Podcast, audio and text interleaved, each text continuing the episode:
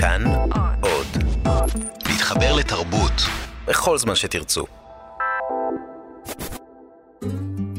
בוסטר, עם אור ברנע ואור אלתרמן.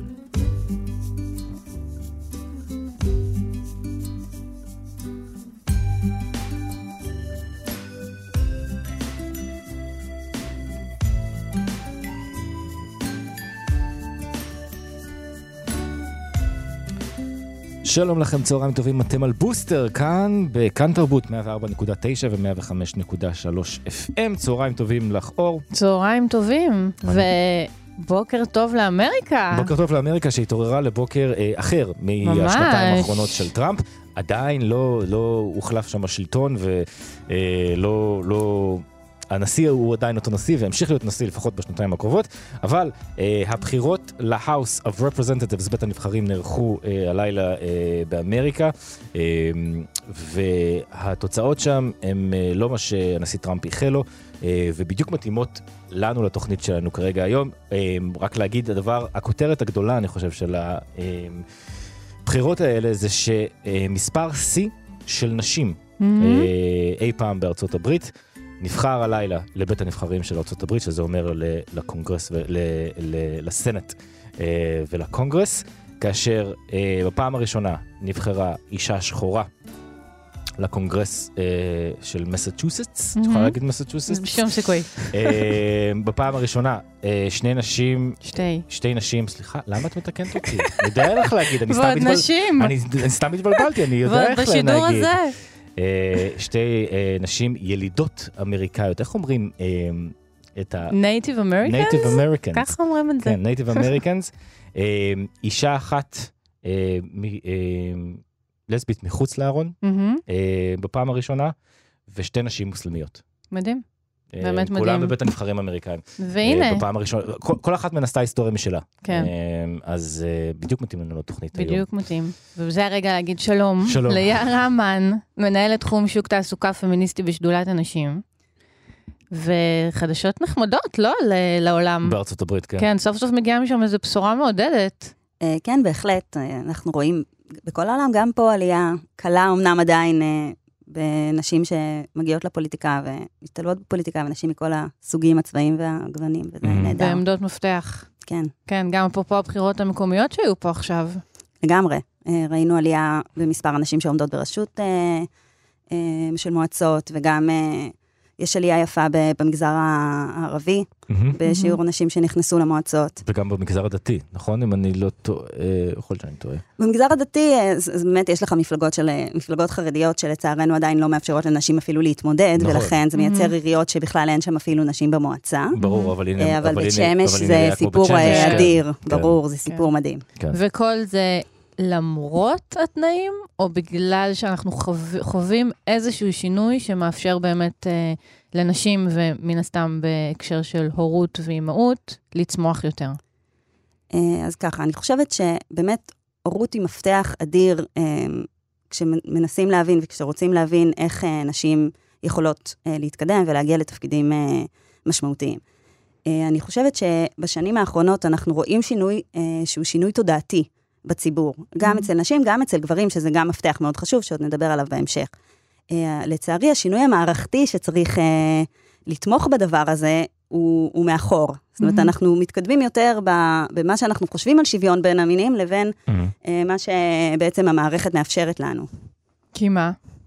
מה המערכת לא מאפשרת לנו? אז בישראל במיוחד, למרות שזה דבר שהוא נכון בכל העולם, המערכת לא מספיק מאפשרת לנו להיות גם הורים וגם עובדים. אה, וזה היא, נכון. היא מאוד מעודדת אותנו להיות הורים. בדיוק. מאוד. אז בעצם אני רציתי אה, ככה לדבר על כמה נקודות שמייחדות את ישראל בדבר הזה, או מייחדות זה לא מדויק, כי שוב, זה קורה בכל מקום, אבל באמת אה, הופכות את, את זה לזה שבישראל קשה במיוחד mm-hmm. להיות הורים עובדים. אה, גם נתונים בינלאומיים מראים שבישראל זה קשה במיוחד. יש ל-OECD אה, מדד חדש, שנקרא מדד ה-Work-Life Balance, mm-hmm. אה, שבודק... אה, הוא בעצם בנוי משני מרכיבים, אחד זה משהו שנקרא עבודת יתר, זה כמה, איזה שיעור מהעובדים אה, במשק עובדים יותר מ-50 שעות בשבוע. אז זה לא נדמה לנו, אנחנו באמת עובדים יותר קשה? עובדים הרבה יותר קשה. אז תני, דברי אלינו קצת בנתונים. אז אה, אז באמת אה, ישראל נמצאת במקום הרביעי ב-OECD במספר השעות הממוצע שעובדים במשרה מלאה עובדים, זה משהו, מתקרב ל-45 שעות. אה, זה הממוצע. זאת אומרת, זה כולל את המשרות החלקיות, זה כולל את הכל, זה ממוצע. אה, סליחה, זה לא כולל את המשרות החלקיות, כן. אבל זה כולל גם את מי שעובד 38 שעות. אבל גם אם מסתכלים על כל, על, על נתונים שכוללים את כל המשרות, אנחנו באותו מקום מבחינת דירוג. לפנינו יש את קוריאה, את טורקיה ואת מקסיקו. מה עוד? רשמתי לי פה כמה נתונים. אמ, גם בשעות העבודה הפורמליות, זאת אומרת, מה שנחשב למשרה מלאה בישראל, אז ישראל היא מקום ראשון, אה, הכי הרבה שעות עבודה פורמליות, מבין המדינות שיש להן רגולציה רצינית על הדבר הזה, למשל mm-hmm. בארצות הברית אין, אבל mm-hmm. באירופה אין אף מדינה, בישראל שעות עבודה פורמליות הן עכשיו 42, mm-hmm. אחרי שקיצרו שעה לא מזמן, משבוע העבודה, ואין אף מדינה אחרת שבה זה יותר מ-40. טוב, קודם כל יש לנו עוד יום עבודה שאין באירופה. כן, למרות ש... בעצם בחלקים מאוד גדולים מהמשק הישראלי היום לא עובדים ביום שישי. נכון. זאת אומרת, בישראל, במגזרים, בהרבה מאוד מגזרים, די אושרה שהשרשה נורמה של חמישה ימים בשבוע. ובאירופה כולם עובדים בימי שישי? כן, אבל הם לא עובדים בימי ראשון. נכון, אז אני אומר, יש חמישה, כאילו... בגדול אנחנו דומים בדבר הזה. אוקיי. גם יש, אה, אין לי פה את הנתון המדויק, אבל יש גם, גם אם מסתכלים על מספר, אה, יש אה, מדד של מספר שעות העבודה הממוצע לעובד בשנה. כי הרבה פעמים מה שאומרים על ישראל, זה שבגלל שיש פה הרבה חגים, אז אנחנו צריכים לפצות בשעות עבודה ארוכות okay. אוקיי. על כל הימי חופש. אבל גם כשמסתכלים על סך השעות שעבדנו בשנה, זה יותר מבמקומות אחרים. למרות כל החופשים למרות כל החופשים. למה זה קורה? זה, תראה, זה עניין תרבותי. הסיפור כן. של שוק העבודה זה עניין תרבותי. יש כאן תרבות מאוד, שמאוד מאוד uh, מתגמלת אנשים שעובדים הרבה שעות. Uh, הרבה פעמים יותר מאשר תפוקה, ויותר מאשר כל מיני דברים אחרים שיכולים להיות חשובים למעסיק. Mm-hmm. Uh, וזו תרבות שהיא מאוד מאוד... Uh, היא... זאת אומרת, היא מסתכלת ממש על השעון נוכחות יותר, יותר מכל דבר אחר? כן, הרבה פעמים, אני לא יודעת אם אפילו על השעון, אבל הרבה פעמים אם יראו שנשארת ככה בעבודה עד 7-8 בערב, אז יגידו, וואי, איזה עובדת מסורה. ופחות יסתכלו על מה הצלחת לעשות בשעות האלה. ואנחנו כן. רואים, בעיקר במגזרים מסוימים, בהייטק למשל, אנשים שיוצאים לשעתיים הפסקה בצהריים. Mm-hmm. בהייטק זה מאוד מקובל כן. שלא לעבוד ככה, זאת אומרת, כמו שאת אומרת, בהייטק... בדיוק, יוצאים להפסקה של שעתיים בצהריים. ובתמורה אה, נשארים עד שמונה בערב בעבודה, כן, ועד תשע בערב בעבודה, אבל כמובן, שמי ש... מי לא יכול להישאר עד השעות האלה? מי mm-hmm. שצריך להוציא את הילדים. נכון. זהו, וכל זה בזמן שאין שום אה, אחריות, שום, שום, אה, שום תמיכה בגילי 0 עד 3. בדיוק. שום התאמה בין החופשות של המוסדות חינוך לחופשות, לימי החופש. Mm-hmm. שום דבר שבאמת מאפשר את הדבר הזה. נכון, אני אציין עוד משהו בהקשר של מה שאת אומרת, לגבי ההתאמה בין ימי החופש אה, בש, ב, של משרד החינוך וימי החופש בשוק העבודה. שמאוד נהוג לדבר על זה שיש יותר מדי חופשים לילדים, נכון. ויכול להיות שזה נכון, mm-hmm. אבל מה שלא מדברים עליו כמעט זה על מספר ימי החופש של העובדים. וגם פה אנחנו במקום האחרון. מבין אה, מדינות המערב, מבין מדינות ה-OECD, במספר ימי החופש הסטטוטורי שאנחנו זכאים לו מהמדינה. על איזה פער אנחנו מדברים? הממוצע ב-OECD זה 20 וחצי ימים. אה, ימי חופש לעובד בלי ותק, זאת אומרת, לעובד בשנת העבודה הראשונה שלו. Mm-hmm. בישראל אנחנו עומדים על 12, וגם זה רק אחרי שינוי שהיה ממש לאחרונה, עד לא מזמן זה היה עשרה ימי חופש כן. לעובד. בחמש השנים הראשונות וואו. uh, לעבודה שלו, ורק אחר כך אתה מתחיל לצבור uh, עוד קצת ימים uh, עם הוותק שלך. אה, שוב, ב-OECD זה 20 ימים וחצי בממוצע. אפילו, זאת אומרת, באמת במדינות, אני לא מדברת על שוודיה ועל uh, פינלנד, אני מדברת על, על מדינות um, שהן מדינות uh, קפיטליסטיות, מדינות שוק, וגם שם הסיפור של ימי החופש הוא דרמטי. Mm-hmm. Uh, והוא בעצם מסביר את הפער הזה. הרבה יותר מאשר הצד של החופשות של הילדים, כן. אם מסתכלים, משווים נתונים בינלאומיים. Mm-hmm. יש עוד נתונים שאנחנו רוצים לדבר עליהם, כן, ואחרי זה נדבר עליהם. כן, יש סקר מאוד okay. אוקיי. מאוד מעניין שבאמת אה, ערכתם בשדולה, שבעצם מראה שההורים, אה, בגלל כל הקשיים האלה, באמת הם נמצאים בכזה סטרס, שהם לא מצליחים לשלב גם הורות ואז, וגם עבודה, ואז הם... נחשב, לא יודעת איך אפשר להיכשל בהורות, נראה לי שזו יותר תחושה פנימית, אבל פורשים משוק העבודה בגלל זה.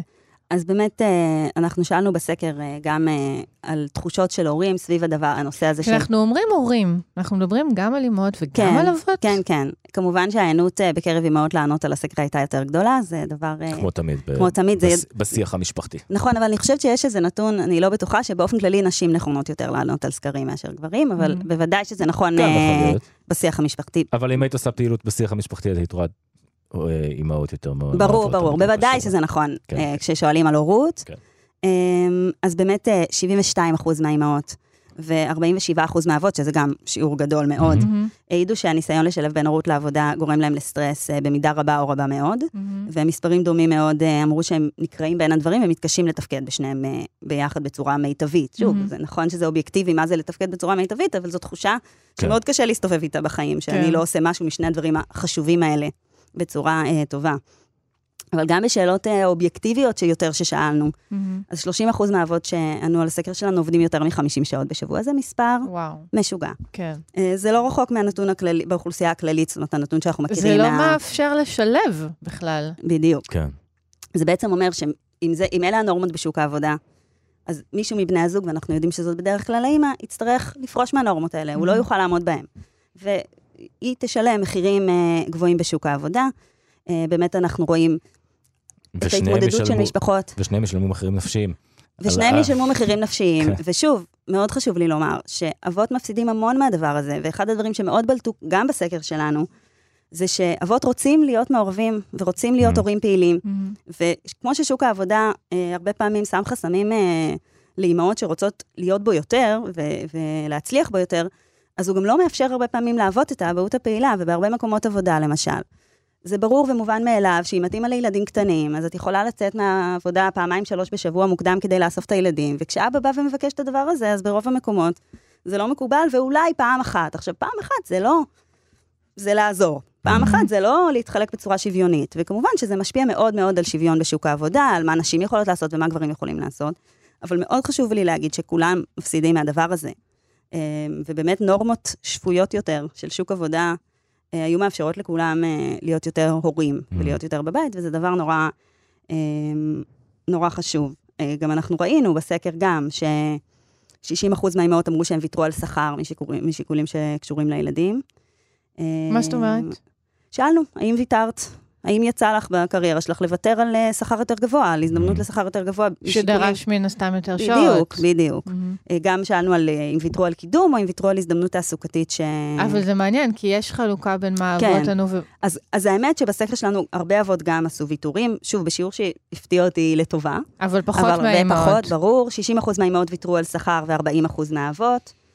70% מהאימהות אה, ו-50% מהאבות ויתרו על אה, הזדמנות תעסוקתית שעניינה אותם משיקולים שקשורים לילדים. וחצי מהאימהות ובערך 30% מהאבות ויתרו על קידום, אה, משיקולים שקשורים לילדים. אז, אז יש פה עניין אבל שהוא הרבה יותר עמוק. אוקיי, זה המצב, אבל נגיד זה היה קצת יותר מעודד אם זה היה 50-50. נכון. אז איפה, איפה בעצם המקור של הדבר הזה? איך זה שהאימהות הן אלה שבאחוזים כל כך גדולים מוותרות? זה מזכיר לי שרציתי לדבר על עוד נתון אחד. שאלנו אה, על אשמה. מהמם. בעצם הסקר שלנו אה, ראה ב- מאוד מאוד בבירור שהאימהות נמצאות יותר עם הילדים. היו שם שאלות, אין לי פה את הנתונים, אבל מי מוציא מהגן, ואנחנו טוב, זה יודעים... מספיק ללכת לגן בשביל בדיוק, אנחנו יודעים שהחלוקה היא אה, יותר. כזאת, היא שבעצם אה, אה, אבות עושים את כל מה שהם יכולים לעשות שלא מאוד יפריע עם העבודה, ואימהות עושות את היתר, אה, זה דבר שאנחנו אה, יודעים אותו.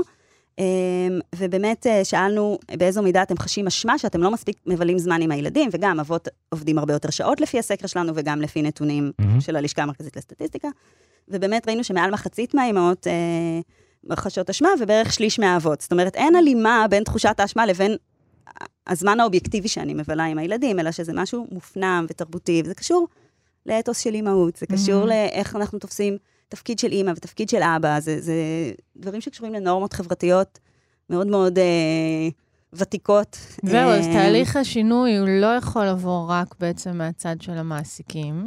אלא נכון. גם באיז, באיזשהו מקום זה, זה חינוך מחדש של אה, נכון, אבל כמו כל שאמרתי... תפיסת התא המשפחתי. נכון, אבל כמו שאמרתי בפ... ב... ב... ב... בפתח הדברים, אני חושבת שדווקא במקום הזה אנחנו רואים תזוזה. נכון, עוד לא הגענו, עוד לא הגענו ל-50-50. מהמם. אבל אני כן, אנחנו, אנחנו כן, גם סקרים כאלה וזה, מתחילים להראות לנו איזושהי תזוזה בתפיסה. כמובן Mhm. שזה תלוי משק בית, וזה תלוי סביבה, ויש מקומות שזה יותר, ויש מקומות שזה פחות, אבל בטח ש... שיש איזושהי תנועה.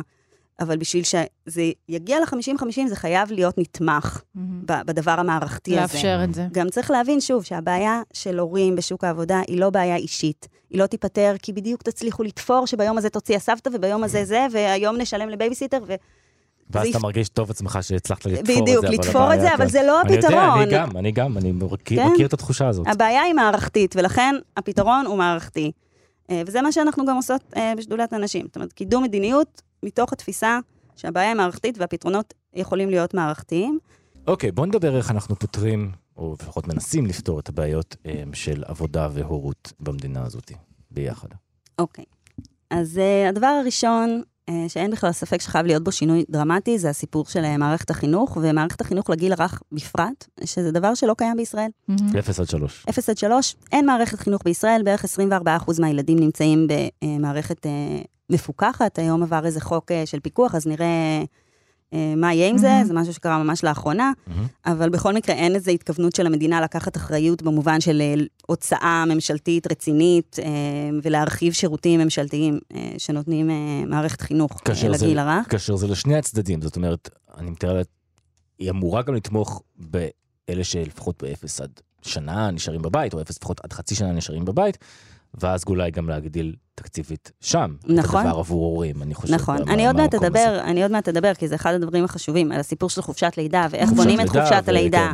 זה דבר מאוד מאוד אה, דרמטי גם כן, אה, שישראל גם אה, די מפגרת בו אה, מבחינת המדיניות. אה, אבל הסיפור של, אה, באמת של... אה, מערכת החינוך של הגיל הרך, אה, יום חינוך ארוך, זאת אומרת, באמת שמערכת החינוך תהיה דבר שהוא משלים לשוק העבודה. כן. שאתה יכול לעבוד ולהיות אה, הורה, ודברים האלה לא מתנגשים בצורה כל כך אה, דרמטית. אז זה דבר אחד, זאת אומרת, באמת, ישראל לא מוציאה כסף על גילי 0 עד 3 בנתונים בינלאומיים. כן. כאילו בצרפת מוציאים פי 15 מבישראל, וזה לא איזה מדינה, שהוא, זה לא שוודיה, כן. ששם זה פי 35. אבל...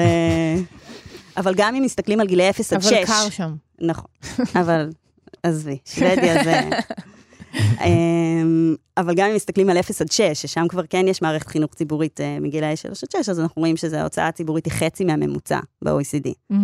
לילד, לא כשמסתכלים על כל ההוצאה. כן. אמ, אז זה אה, דבר ראשון. דבר שני, הקדשנו לו כבר באמת אה, די הרבה תשומת לב בשיחה שלנו, זה הסיפור של נורמות העבודה במשק.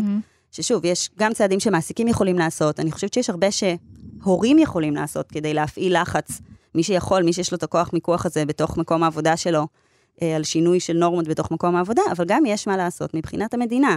אה, הדבר הראשון זה להפחית את שעות העבודה הפורמליות, ששוב, mm-hmm. בישראל הן גבוהות ממה שמקובל בעולם, גבוהות ממה שצריך. אני אגיד גם שהפריון בישראל, שזה בעצם תפוקה של עובד לשעה, הוא מאוד מאוד נמוך ביחס לעולם, וזה ידוע מחקרית שיש יחס הפוך בין ריבוי שעות עבודה לבין פריון, זה גם דבר הגיוני. Oh, כשאנחנו זו, עובדים 12 רגע... שעות ביום, ברור שהשעות האחרונות פחות טובות ויעילות מהשעות הראשונות. זהו, אני רוצה רגע לדבר על זה, כי אני אומרת, אוקיי, אנחנו מדברים על שוק העבודה, באמת, בואי נגיד שרוב שוק העבודה זה אנשים שכירים שעובדים באיזשהו, באיזושהי חברה שהיא לא בהכרח אה, גם שייכת להם וזה, אבל אני אומרת, כשמדברים על להצליח, את יודעת, ואנשים רוצים, נגיד, באמת, מכוונים למשרות מאוד מאוד גבוהות. יכול להיות שהמחיר הזה הוא בלתי נמנע. אז יכול להיות שבאיזה, שיש מקומות שבהם באמת ההקדשה הזאת של שעות היא קריטית. מדברים על זה גם בכל מיני מדריכי עסקים. אם בתור... אני באמת רוצה עכשיו לבנות חברה, ולהצליח, ולעשות מלא כסף וזה, יכול אז, להיות שאין לי ברירה. אז בתור עצמאי שמנהל עסק שקרא והקשיב לכמה מדריכי עסקים כאלה ומנטורים כאלה, הם אומרים, מה שאת אומרת זה כאילו בדרך כלל מה שאומרים באמת, זה שאם mm-hmm. אתה, שאתה, ההנחה הכוללת זה שאם אתה הולך באמת רוצה להצליח כעצמאי ולבנות חברה ולהיות מאוד מוצלח בתחומך, אתה לא תוכל להיות שוויוני במשפחה שלך. Mm-hmm. זאת אומרת, לא מכירים, לא מכירים כזה תקדים, אה, וזה משהו שצריך לדבר עליו. Mm-hmm. כאילו, הם כן מעודדים לדבר עליו mm-hmm. ולהביא את זה לתוך הבית, אבל זה לא יהיה שוויוני, תשכח מזה. Mm-hmm. כאילו, וזה מבאס. הדבר הזה, זאת אומרת, זה... לא, זהו, אבל יכול להיות שזה... בסדר, ברור שרוב שוק העבודה לא מדבר על המקרים האלה. כן, נכון. אז דבר ראשון, רוב שוק העבודה זה לא שם, נכון. אבל גם אנחנו רואים, תראו, גם יש הבדל למשל בין להקים סטארט-אפ, אוקיי? שזה כמה שנים שהן מאוד מאוד אה, אינטנסיביות, ואתה בתוך הדבר הזה, צריך לתת לו המון המון שעות, לבין אחר כך מה קורה כשהחברה הזאת הופכת להיות חברה גדולה ומצליחה ומבוססת. כן. ובאמת בעולם אנחנו רואים שמי הראשונות שעושות צעדים לקידום Work-Life Balance זה חברות הטכנולוגיה הגדולות, שיש שם הרבה עבודה והן מאוד מצליחות. והן עושות המון כסף, כן. אבל הן הראשונות באמת להציע לאבות חופשת לידה, והן הראשונות להגיד, אני מוכן לתת יום עבודה מהבית, או כל מיני כאלה מין אה, תנאים של... אה, טוב, אבל זה קצת גם כי יש להם אינטרס לייצר מין כלוב של זהב כזה, שלא יעזבו נכון, אותם. נכון, יש להם, ו... מה שבאמת מאפיין אותם זה בכלל, שהם הם עושים משפחתונים לא, בתוך גם נלחמים על כוח אדם. הם. נלחמים על כוח אדם, אבל זה, זה סימן טוב שהם משתמשים בדבר הזה, כי זה Mhm. אומר לי שזה חשוב לעובדים. אז כשהם מציעים את זה כהטבה, כשהם אומרים, תבוא Mhm. אלינו ואני אאפשר לך להיות הורה, אז זה סימן טוב בשבילי, זה אומר לי שהעובדים רוצים להיות הורים, שזה משהו שהם רואים בו ערך. אמ, ו- וכן, זה נכון, אבל, אבל, זאת אומרת, מה שאת אומרת, אי אפשר להפריד אותו מהנורמות שכבר קיימות. מהמם. ברור שאם גם הלקוח שלך עובד עד שבע בערב, אז אתה גם תצטרך לעבוד עד שבע בערב, Mhm. אבל אם הלקוח שלך יסיים בחמש, ויש מקומות בעולם שבהם יום העבודה מסתיים בחמש, מסתיים אמיתי, אנשים לא במשרד. מהמם. יש אה, מקומות שבהם אתה צריך להסביר, אם אתה רוצה לעבוד שעות נוספות, אתה צריך לקבל אישור מהמעסיק שלך ולהסביר לו למה לא הספקת לעשות את העבודה שלך בשעות אה, שאתה אמור. מצחיק. והתפוקה, וזה מוכיח את את עצמו יש- גם בתפוקה? התפוקה בכל המדינות שבהן עובדים שעות עבודה מרובות, התפוקה, הפריון אה, נמוך. גם אם Mhm. מסתכלים על, אה, בתוך כל מדינה, אז אם אני מסתכלת על ישראל ואני מסתכלת מה קרה לפריון עם השינוי בשעות העבודה, ככל שעובדים יותר שעות, ככה הפריון יותר נמוך. אבל אנחנו Start-Up Nation. כן, נחמד, כן. תראו, פריון זה, זה נושא מורכב, כן. אה, זה לא מורכב רק מהסיפור הזה. ו- ובאמת יש לו כל מיני, הוא קשור לטכנולוגיה, והוא קשור לאמצעי ייצור, והוא קשור להרבה דברים, אבל הקשר הזה, בין שעות עבודה, הקשר ההפוך בין שעות עבודה לבין פריון, שאני, סיבתי, לא סיבתי, הקשר הזה הוא מובהק, הוא קיים מהמם. בכל מקום, בכל מדינה, וגם בהסתכלות על כל המדינות.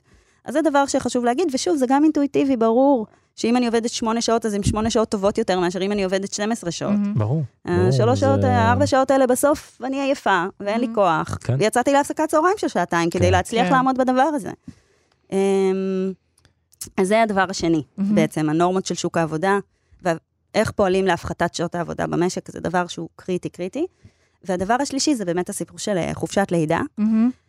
ובאופן ספציפי חופשת לידה לאבות. שהיום יותר ויותר מדינות אה, מאמצות את הדבר הזה, אה, גם כי הבינו שאבות רוצים בזה, שזה Mhm. טוב לאבות, שזה טוב לילדים, שזה טוב לקשר ביניהם, אבל גם כי הבינו שזה כלי מרכזי לקידום שוויון אה, במשק הבית ובשוק העבודה אה, בהתאמה.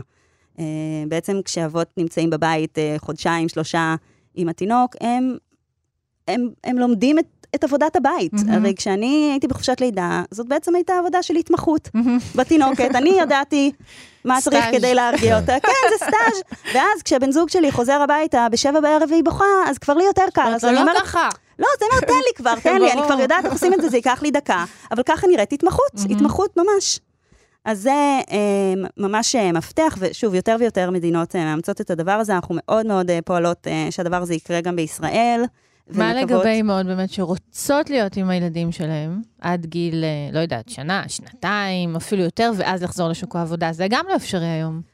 נכון, תמיד נכון. מדברים על מסגרות מגיל 0 עד 3, אבל אני לא רוצה להכניס את הילדים שלי מ-0 עד 3 למסגרת. אני רוצה לחזור לשוק העבודה אחרי זה. אז אני, דבר אז זה ראשון גם חושבת... כמעט בלתי אפשרי בשבילי. ראשון, נכון, אז בכל מקרה אני חושבת שמודל של אה, איך המדינה מממנת ומסבסדת את הגיל הרך, לחלוטין צריך לקחת בחשבון גם את האופציה של איך אנחנו מעבירים יותר סבסוד למשקי הבית, לאימהות מהמם. שרוצות להישאר לצורך העניין, או לאבות שרוצים להישאר עם הילדים עד גיל מאוחר, וזה דבר ששוב, שאנחנו רואים שהוא כן קיים במקומות אחרים. למשל, ברוב אה, המדינות באירופה, יש דבר שנקרא חופשת הורות, מהמם. שמעבר לחופשת הלידה, כשהילדים שלך עד גיל מסוים, אתה זכאי להמון המון ימי חופש אה, מהעבודה, ואתה יכול לקחת אותם במרוכז פה שבוע, שם שבוע, ואתה יכול לקחת אותם, להצמיד אותם לחופשת הלידה, ובעצם להאריך אותה לתקופה, ולקבל יש פיצוי מקומות בשכר. שמאפשרים גם אה, לימודים, נכון? לעשות כל מיני תארים בזמן הזה, ויש יש כזה, כל כן, מיני אני פחות מכירה, פורמטים אבל כאלה. זכור לי ש, שנתקלתי. מהמם. אה, אבל יש הרבה מאוד מודלים ש, ש, שלא קורים פה. אה, יש מודלים של חזרה הדרגתית לעבודה, חזרה גמישה לעבודה, שבעצם המדינה מחייבת את המעסיק לתת לך לחזור בחלקיות משרה, ומפצה אותך בשכר, על, על השכ- אובדן שכר, על החלקיות משרה שאת, שאת לא עובדת בה עכשיו. אבל זה לא צריך להיות ממש מדינת רווחה בשביל להצליח לאפשר דברים כאלה. צריך סדרי עדיפויות אחרים. מהמם. זה נכון. אז אנחנו יודעים שההוצאה החברתית בישראל, ההוצאה הציבורית על, על שירותים בכלל היא מאוד מאוד נמוכה. אמ, כן, זה קשור גם לסדרי עדיפויות של הממשלה, זה קשור אבל גם ל... לבאמת איך גובים מיסים, זה קשור להרבה מהמם. דברים, אבל אה, בראש ובראשונה אלה סדרי עדיפויות. אה, אנחנו רואים הסכמים שנחתמים אה, על ימין ועל שמאל אה, מהמם. בין כן. הממשלה לאוצר, והדבר הזה כספים יכול להיות... שמועברים כן, וגם למטוסים. אני בינתיים גם לא ראיתי צעדים קטנים בדרך. אה, חופשת לידה לאבות, את. יודעת, הלוואי שהיא תהיה חצי שנה לאבות, ועוד חצי שנה לאימהות, וזה יהיה זה. אבל אני גם לא רציתי ראיתי שבועיים. רציתי. שתתני לנו איזה. נקודת אור ותגידי לנו על משהו שכן אולי קורה, אבל אין? לא, אנחנו מאוד רחוקים משם. אני חושב גם בתחושה שלי, מהמעט מאוד אבות שאני מכיר שעשו את ה... חצי אחוז. אני מכיר שני, שני אבות ש, שלקחו חופשת לידה, אמ, ו... אין, זה מאוד מאוד רחוק. הדבר הזה, זה כמובן גם צריך להגיע מבחינה חברתית, בכדי ל... ל- שבכלל... אבל אני רוצה לסיים בנימה לא, אז אופטימית. אני אתן לך, אני אתן לך נימה אופטימית בעניין הזה. אמ, כן, בשנים האחרונות היו כמה מהלכים מאוד קטנים, קטנים מדי, אמ, אבל היה דבר ראשון, באמת היום החוק מחייב את המעסיק לתת לך ימי חופש, לתת לא לך, לך, מהמם. ימי חופש אה, אמ, עם הלידה. אה, בעצם זה ימי חופש שהם על חשבון העובד, נכון, אבל שוב, זה עבור גם- עובדים... זה מעט זה ימי מעט חופש. ימים, זה שישה, זה בעצם יום הלידה ועוד חמישה ימים אחריו, שחלק על חשבון ימי מחלה וחלק על כן. זה. זה כן עוזר לעובדים שהם עובדים מוחלשים יחסית, הרי היום מישהו עובד חזק, אז המעסיק במילא נותן לו נכון, לקחת ימי נכון, חופש נכון, בשביל להיות נכון. עם הילד. נכון, אבל זה כן טוב למי שכוח המיקוח שלו מול המעסיק כל כך נמוך, נכון. שהמעסיק יכול להגיד לו, לא אכפת לי שנולד לך ילד, בוא מחר לעבודה, אני לא כן. מאשר לך את היום חופש הזה. אז זה כן טוב לאוכלוסייה הזאת, וגם יש בזה איזושהי אמירה ציבורית משמעותית, להגיד אבות הם חלק מהדבר הזה. מהמם. והדבר השני זה שלפני אה, פחות משנה היה את הרפורמה בעצם שנוסף שבוע לחופשת הלידה. מהמם. והשבוע הזה יכולים לקחת אותו גם אבות. אה, נכון. זאת אומרת, זה נכנס בחוק, שבעצם זה שבוע שיכול ללכת אה, אה, גם לאבות, וזה גם, זאת אומרת, אנחנו רואים עלייה אה, בשיעור האבות ש, שניצלו איזשהו חלק מחופשת לידה בשנה האחרונה, אבל עדיין הם עומדים, זה, זה משהו כמו חצי אחוז מהאבות. כן. זה מעט מאוד. טוב, אנחנו- מ- מתקדמים, אבל... כן, ממש, ב- ממש זה ייקח לנו עוד קצת. הרבה זמן, אבל בסוף אולי זה יקרה. אנחנו תכף אה, מסיימים, יערה, אה, יותר מהיותך בתפקידך מה שאת, את אימא לשתי בנות וזה הכי חשוב, ולכן אנחנו נשאל אותך אה, שתי שאלות לפני סיום, אה, על במה הצלחת כאימא. אמ, טוב, אז באמת, נראה לי שגם בהקשר של כל מה שדיברנו עכשיו, אז גם אני וגם בן זוגי חיים חיים מאוד מאוד עמוסים ותובעניים אה, מבחינת העיסוקים שלנו, ואני חושבת שבאמת ההצלחה הגדולה שלנו זה שהדבר הזה בקושי בקושי מחלחל הביתה. אה, ויש אצלנו בבית אווירה של פניות לילדות, והילדות שמחות ובטוחות בעצמן, הן מאוד קטנות, הן בנות שנתיים וחצי וארבע וחצי, אז, אז זה מדד אה, גדול מבחינתי, אה, כמה שהן אה, מרגישות טוב פשוט, ובאמת אנחנו משתדלים מאוד עם הפלאפונים לשים בצד, וככה להיות בדבר הזה כשאנחנו שמה. זה נראה לי ההצלחה. כן, זה הצלחה, היום זה לא פשוט לשים נכון. את הטלפון בצד נכון. כשאתה עם הילדים. ובמה נכשלת? בטח בהרבה דברים. מבחינתנו כאן בתוכנית זה כן. כישלונות לא, מתוקים, כן? אפשר- לצחוק על זה ואפשר אה, לסיים גם כן, באופטימיות. לא, אז, בטח זה, המון דברים, ואני אשמח אם יש לכם טיפ לדבר הספציפי. כן, אנחנו, אנחנו לא יודעים כלום. בעצם, אה, שוב, ההשלכות של הכישלונות שלי, אה, אני אראה אותם בעתיד, אבל כרגע הדבר העיקרי זה שיש דברים שאני פשוט מרגישה שאני מאבדת את זה, כאילו שאני לא מצליחה לשמור על קור רוח מולם, וזה בפרט שני דברים, אחד זה שצריך ללכת והן לא זזות, אני אבל לא- זה ילד, זה ככה זה. אני יודעת, אבל, אבל אני, לא, התגובה שלי מול הדבר הזה, זה הכישלון. כן. אני יודעת שככה זה, ועדיין, אני לא, כן. אז אני אין, אני לא יכולה להכיל את הדבר הזה. והדבר השני, שהוא דומה, והוא הרבה פעמים משולב, זה, זה באופן כללי התעלמות. שאני אומרת כן. משהו, ואומרת שוב, ואומרת כן. שוב, אפילו לא אומרים לי, אמא, רגע, אלא פשוט כלום, כאילו אני לא שם. זה, אני, זה מוציא אותי מדעתי, ובאמת, כל התמודדות שניסיתי, הייתה לא טובה. לא לצעוק ולא לבקש בש... כלום לא מצליח. כן, אין לנו שום אין טיפ, לנו זה שום ככה. ילדים וזהו. כן. ואנחנו זה. יוצאים מדי פעם מדעתנו, בעיניי זה לא. כישלון, בעיניי זה נשמע לי כמו, ככה זה. לא הבנתי פה מה הכישלון, אני מצטערת. לא זה קורה ואני מרגישה כאילו נכשלתי. לא, זה קורה, ואת אימא. אז ככה, אמ, אה, אלון מקלר הוא טכנאי השידור, ליטל אמירן, עורכת ומפיקה, ואריאל בן דובי, תחקרנית. יערה מן, מנהלת תחום השיווק, אה, תחום- שוק תעסוקה פמיניסטי בשדולת הנשים.